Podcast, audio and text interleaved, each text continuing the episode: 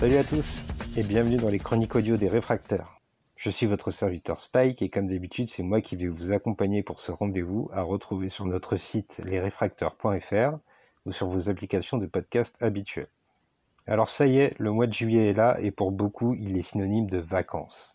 Après une année des plus éprouvantes, les plus chanceux d'entre vous vont pouvoir aller se reposer au soleil.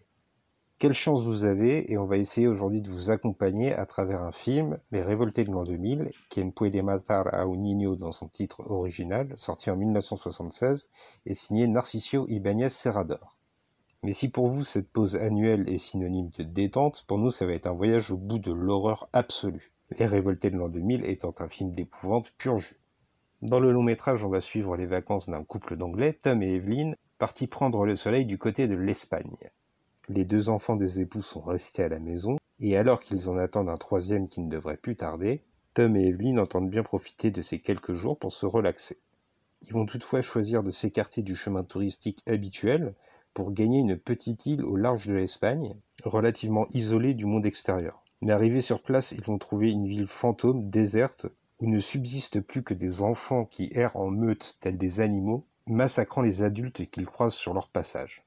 Les Révoltés de l'an 2000 est donc un pur film d'horreur qu'on pourrait qualifier de survival si on veut être vraiment précis, et c'est d'entrée de jeu que Narciso Ibáñez Serrador va donner le ton. Le générique de début va être le premier vecteur de l'atmosphère que Serrador veut insuffler à son film. On y voit des images d'archives réelles de conflits passés ou présents au moment de la sortie du film. Pour chacun d'entre eux, un bilan humain toujours très lourd, avec notamment le décompte macabre des enfants qui sont eux aussi décédés. Entre chacune de ces séquences, Narcisio Ibáñez Serrador va stopper son film et va proposer comme trait d'union les chants d'enfants qui semblent totalement dissonants avec les images qui apparaissent à l'écran. L'horreur visuelle, une forme de candeur auditive, et ça y est, l'identité du film est trouvée. Cette démarche, elle n'est pas non plus complètement innocente.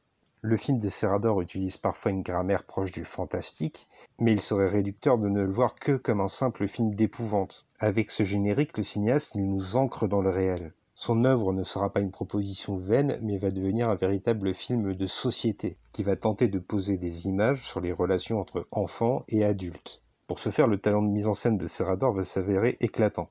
Certains partis pris qui tranchent avec ce qu'on voit d'ordinaire fonctionnent merveilleusement dans son long métrage. Il y a par exemple la volonté de faire des révoltés de l'an 2000 un film qui se passe majoritairement de jour. D'ordinaire, lorsqu'on parle de trouille au cinéma, on se représente la nuit et tous les dangers qu'elle peut abriter.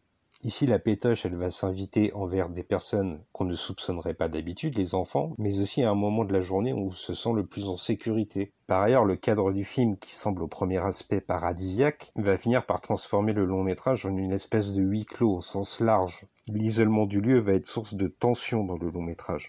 Serrador convoque donc une identité assez différente de ce qu'on connaît et va l'appuyer par quelques gestes graphiques, sans doute trop peu nombreux, mais assez affirmés. D'abord, il y a le choix des couleurs que va faire Serrador pour son film. Des teintes chaudes qui rappellent les vacances et l'esprit de tourisme. Un sentiment souligné dans une courte scène où l'héroïne cherche une pellicule pour son appareil photo. Il y a ensuite quelques plans, sans doute trop rares, mais qui attestent d'un certain talent de cadrage il est impossible de se départir par exemple du sentiment de malaise qui naît alors qu'à l'écran le sang ruisselle des barreaux d'une fenêtre et que notre héros est adossé au mur, l'air complètement abattu. Le cinéaste n'est pas le roi de la mise en image, mais il ne démissionne pas de son rôle non plus. Il se trompe parfois, mais il tente. Parmi les choix de mise en scène qui nous ont aussi intrigués dans les révoltés de l'an 2000, il y a la volonté de ne pas montrer l'acte de tuer. On arrive en général avant, après, mais rarement pendant. D'une manière générale, le massacre initial des habitants de l'île, il a pris place avant l'action du film. Là aussi, c'est intéressant, car d'un coup, les déambulations de Tom et Evelyn dans cette ville fantôme vont donner à l'œuvre des accents un peu post-apocalyptiques.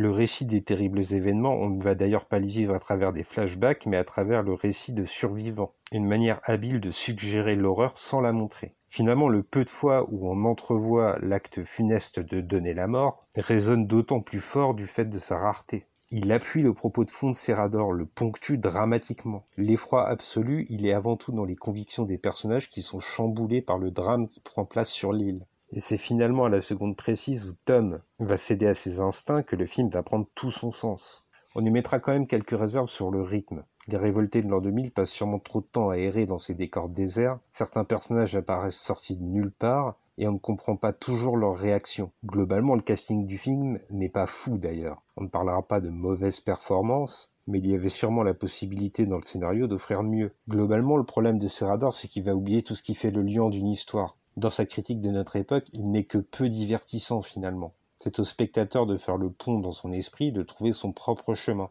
Un périple qui peut parfois sembler indigeste. Mais pour bien comprendre l'œuvre et le fond de son message, on peut s'arrêter sur quelques éléments qui interpellent indubitablement. En premier lieu, il y a le public ciblé. D'habitude, on caricature assez bêtement les films d'horreur en pensant qu'ils sont réservés à un public de jeunes adultes, voire d'adolescents. Ici, Serrador va cibler une toute autre classe d'âge. Le cinéaste a 40 ans au moment où il écrit le scénario et où il tourne le film, et on sent qu'il transfère ses propres angoisses dans les personnages qu'il esquisse. Ce héros, peu sûr de ses aptitudes de père, en proie au doute, il est sûrement l'écho de l'état d'esprit de Serrador à ce moment de sa vie. En fait, Les Révoltés de l'an 2000 ne met pas en garde la jeunesse oisive habituellement victimisée dans les slashers, mais bien plus les parents. On réfléchit le cadre de la famille dans son ensemble, mais le message est sûrement destiné à un public assez mûr. D'ailleurs, les enfants de son film, Serrador ne va pas leur donner de personnalité. Ils semblent clairement être redevenus animaux. D'une part, ils ne parlent presque pas et ne s'expriment que par des cris et des rires complètement affreux.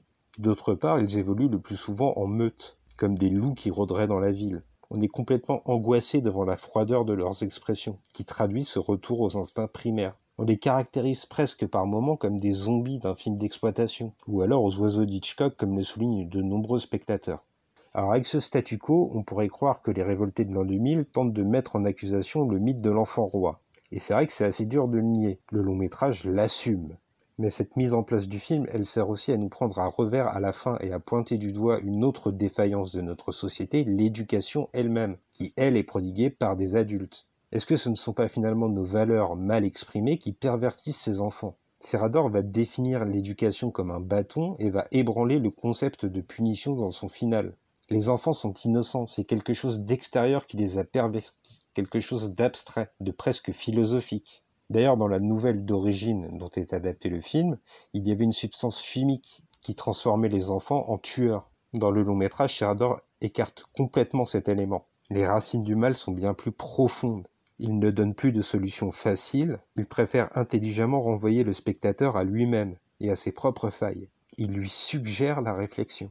Alors une suggestion qui va quand même être très appuyée par Serrador qui joue parfois la carte de la corruption absolue. Il y a par exemple une scène très précise où il va mélanger la religion et les meurtres des enfants. Dans ce geste, on a l'impression que Serrador souligne qu'il n'y a plus rien de sacré dans son récit, ni Dieu, ni les enfants, tout est souillé et corrompu.